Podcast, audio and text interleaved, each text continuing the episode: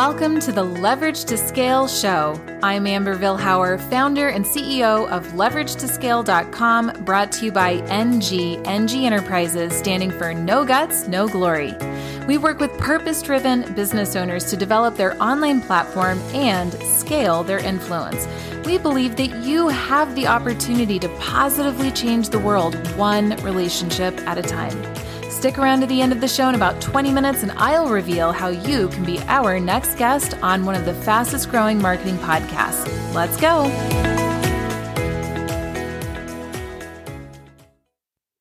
So today we have Brian Ludwig of Brian Ludwig CPA joining us. Hi, Brian. How are you? Oh, pretty well. And yourself? I am doing great. It's so nice to have you here on the Leverage to Scale podcast. Thanks for joining us. Yeah, I'm glad to be here. Yeah. So uh, tell me a little bit about what you do. You do accounting, you do CPA. What kind of finances do you do? Well, um, by by trade, I'm a tax accountant, but I also do uh, quite a bit of business consulting with my clients. I, I, focus a lot on small business and corporate clients, and as well as dealing with personal finances uh, for individuals as well. Okay. Well, how did you get started in as a CPA and how did you progress to where you're at now? That is kind of a long story. I've been doing this for about uh, 32 or 33 years ago. And when I first started my business, I was a crop consultant with a oh, couple wow. of agriculture degrees. Hmm. and then I started up my crop consulting business and I relied on my account, local accountant to do everything with the finances. Year later, he basically told me I owed three thousand dollars in taxes. I owed him a two thousand dollar accounting bill, and Whoa. I never made any money at the business. uh, just the way he had me structured, it was just a complete disaster. Oh. So that's where I basically decided that I have to take responsibility for my business numbers. So that's but I kind of took it to an extreme. I basically started looking at my own business and with my consulting business, I started focusing more on helping farm producers and agribusiness set up their farm books. Mm. This, this was kind of back in the dark ages when most people never had a computer yet and the internet wasn't even around at that time. um, so that's how I basically started getting into the farm business consulting part of it. And over the years, I've just been expanding my practice. And I became a uh, certified, or I, I, became a professional accountant about hmm. 12 years ago. I achieved my professional accounting seat. Very nice. So fair to say that after your first experience with that accountant that you took a look around and said, there's got to be a better way to do this. I found it and now I need to go help other people not make that same mistake. Yeah, what I found was that particular accountant, he just kind of did things the way he thought it should be done. Hmm. And he never asked me the right questions. Hmm. Uh, or else he wasn't thinking about what was best for me and more what was best for him. Also possible. Uh, because if he would have known my situation a bit more closer, I probably would never have formed a corporation to begin with in my first couple of years. Hmm. And, and that's what got me into trouble was my corporation had a loss I was going to university at that time and I was using my scholarship to pay for all my business losses. And I couldn't write one off against the other. So I owed taxes personally and had this loss in the corporation that I couldn't do anything with. So that wasn't good news to a, a broke university student at the time.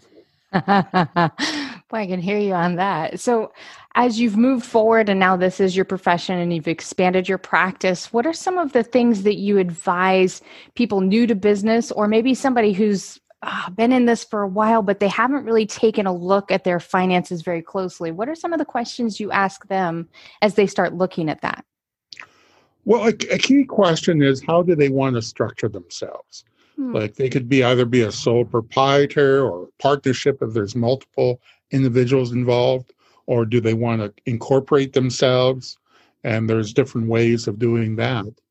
Uh, that's where they need to look at from a tax point of view. But they, there's also a lot of other legal considerations as well, uh, liability issues, especially depending on the type of industry they're in. If they're more susceptible to lawsuits or things like that, that's where a corporation may be essential. Hmm. But besides that, uh, just having a good bookkeeping system. Hmm. Um, this is where the owner he he doesn't have to be a number expert. Um, a lot of small business owners they hate numbers. They just prefer doing what they enjoy doing. Mm-hmm. But that's where you got to make sure you have someone who's doing your books and that their book system, bookkeeping system is organized properly. Like, for example, if you're a restaurant, you want to be able to try to identify your gross profit, which is mm. basically your sales minus the direct cost of selling that food. That way, you know exactly for every $100 of sales you have, you're going to have X number of dollars left over to pay for mm. the rest of your costs, including your salary. Right. And that's where a lot of business owners don't they don't look at their books that way. They don't break it down. Okay, what's my direct cost of production versus my overhead costs, uh, and and then also cash flow is key. Mo- I would say almost the majority of small business owners, their way of indicating success is, are do they have cash in the bank account at the end of the day? yep. Um, but the problem with that though is that cash in the bank account can be very deceiving. Um, that you you may have a positive cash flow, but that may have no indication at all if you're profitable or not. It just might be you borrowed ten thousand dollars off your credit card and that went into your bank account, and that's why it's positive. You actually lost nine thousand dollars. So that's where a cash flow statement that basically looks at it takes your business and breaks it down to three components. It looks at the actual operating portion of your business. Are you actually making money? It looks like it looks at how much cash flow is being generated because of financing. Uh, you're borrowing money or paying loans back, or uh, it also looks at uh, capital investment, like uh, the, how much of the money you're investing in capital assets. So, by looking at those three areas, that's where it gives you a really good idea of what your business is doing financially from a cash mm-hmm. point of view. And then finally, another set of numbers I work with is marketing related. This is where the goal of any business is to generate sales. Mm-hmm. And it's not a very common mistake I see a lot of startup businesses is they figure they just need to put a radio ad out there or hmm. send out flyers and and everyone's going to come rushing in. Mm-hmm. And then I ask them, well, how much is it costing you to bring in a new client with that approach? And they have no idea. Like, for example, um, I used to be affiliated with a, a common tax franchise. And of course, their approach was send out flyers to every household in the entire area. Right. And of course, being new to them and not wanting to get them upset, I did that it cost me almost ten thousand dollars in advertising, Ooh. and this is where on top of it, the product is basically a fifty to sixty-five dollar tax return, and I I actually broke it down to see how many new customers did I get from this, and what I divide that into my marketing bill, and I realized it's cost me a hundred dollars to get a new client this this way, and that's when I started realizing okay, um, even just with my gross revenue, it's going to take me a year and a half to break even. And that's not including my operating costs. So a lot of mis- uh, businesses t- tend to make that kind of mistake, especially if they, if they get talked into doing a lot of traditional advertising. Hmm.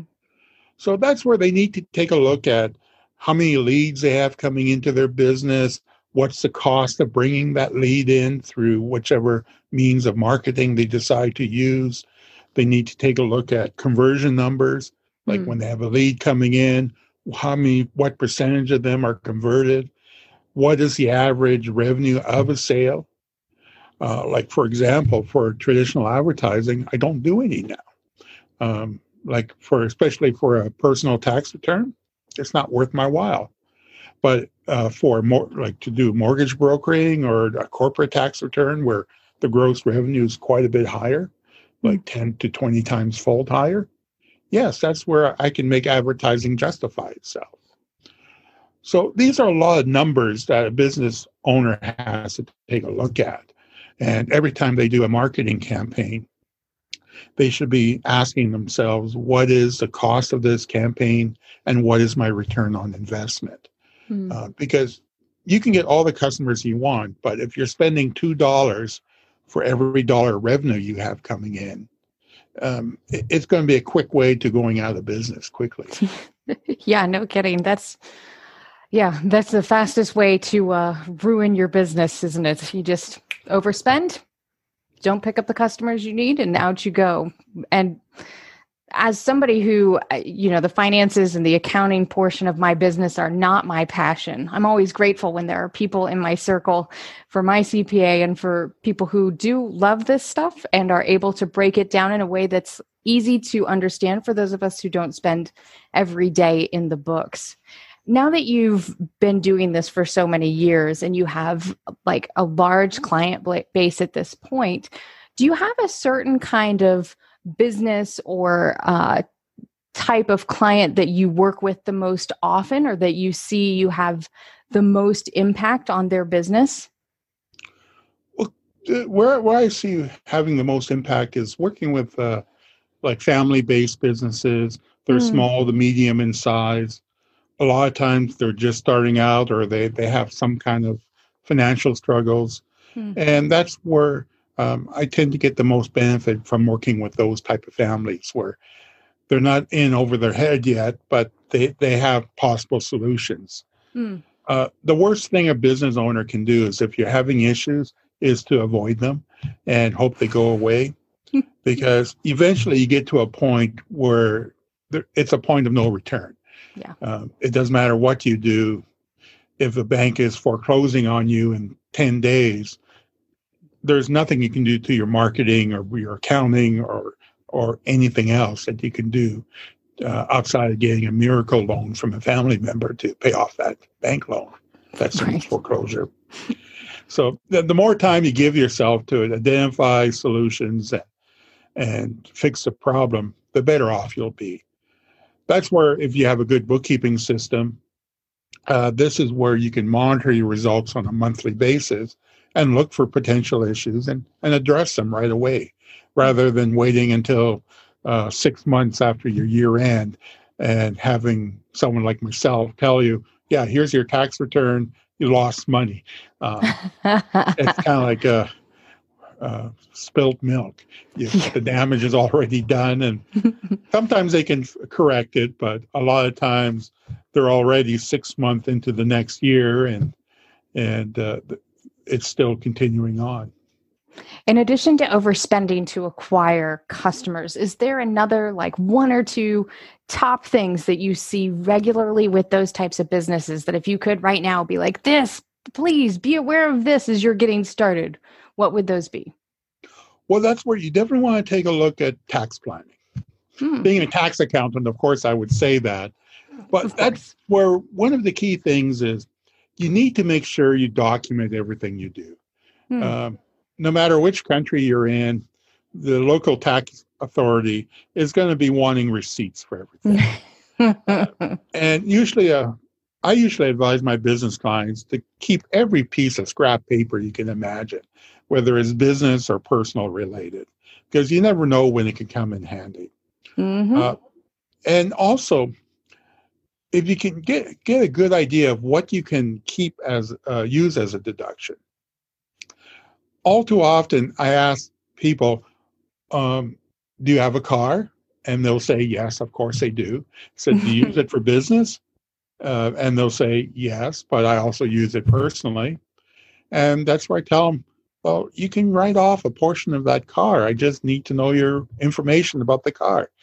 and of course, they look at me and say, I threw away all my gas receipts and my car repair receipts. they have nothing to show for it. So usually they start keeping track of it for the following year, but they lost out on a year's worth of deductions in the meanwhile. Yeah. So yeah, no, you definitely. It doesn't hurt to have a good uh, discussion with your accountant, mm. just to go over what kind of expenses you should be keeping track of, and what kind of documents you need to keep keep. Absolutely. I use Expensify on my phone, even though it's an expense reporting app. Yeah. I keep it. And then anytime that I have something, I just take a picture of the receipt so that I can send a PDF of all of them to my accountant so that yes. he can work through. Uh, you know, you pay that premium for them sorting some of that stuff, but uh, you know, it helps me not lose pieces of paper. Yeah. And what you're going to find is with a lot of the accounting systems that's out there now, they're making uh, remote accounting or remote bookkeeping a lot more easier to do compared to 10 years ago. So it is getting simpler to keep track of uh, the information that you need. In fact, some of these companies they, they go out advertising that you don't even need a bookkeeper you can de- easily do it yourself that, that's not good news for someone like me but but uh, that is something like i said a business owner should have a good con- management over their numbers mm-hmm. because Absolutely. all too yeah all too often most business owners I work with, especially new ones, they just focus on using their statements just for tax purposes. Mm. And this is where that's not where the value of your books is. The value of the books is using it for your management decisions mm. uh, and how you run the business and monitor it. And that's where I would say a, a lot of business owners don't use it for that purpose. And that's something that they can make a few changes in how they do things and they can start getting a wealth of information that will help help them with their business. Mm, absolutely. So what do you have coming up? What are you excited about in your business? What are you looking at for this next year? Well this next year i'm making a major transition uh, mm. to taking my business online. Um, i in the next month or two i'm planning to have several online courses coming out um, I'm working, uh, looking at possibly a podcasting or more social media content. Uh, and this is, uh, I've been doing this business now for over 30 years, more in a, in a standard public accounting uh, practice with an office. And I'm trying to extend my reach out to more clients hmm. and being able to help more people uh, by going through an online format as well. Okay. So I got a lot of changes coming up in the next couple of months. I like it. What kind of courses are you thinking? Well, probably a key course is going to be just talking about what we just discussed, uh, working with numbers. Uh, mm. What kind of are the key numbers that a business owner should be focusing on, and how they can do that them, themselves. So that's going to be my one of my key courses. And then I'm going to have a series of short courses focusing on personal financial, very specific personal financial topics and business topics. Okay. And do you still take on clients one on one to manage their finances as well? Oh, yes. Yes. I, I still do that as well. Okay. Awesome. Well, listen, if one of the listeners would like to connect with you, where can we find you? Well, at the uh, pro- probably the easiest is if they send me an email. Uh, my email address is simple. It's just Brian, B R I A N, at brianludwig.ca. And that's CA at the end, not for Canada. Perfect. But I, I do work with U.S. taxes as well. So, but okay. So it's uh, Brian Ludwig, B R I A N L U D W I G. Excellent. And uh, actually, if uh, if you uh, send me an email, I will send you a, a free gift. It's actually a, a, worksheet that I, I use with some of my clients. It's uh, helping them find their ideal client. It's kind of part of the ah. first step in marketing, uh, trying to get your marketing costs down. And along with it, there's a five day challenge that goes with it. Oh, I like that. All right. Well, thank you for sharing that with us and thanks for joining us today. I appreciate it. No, I enjoyed this very much.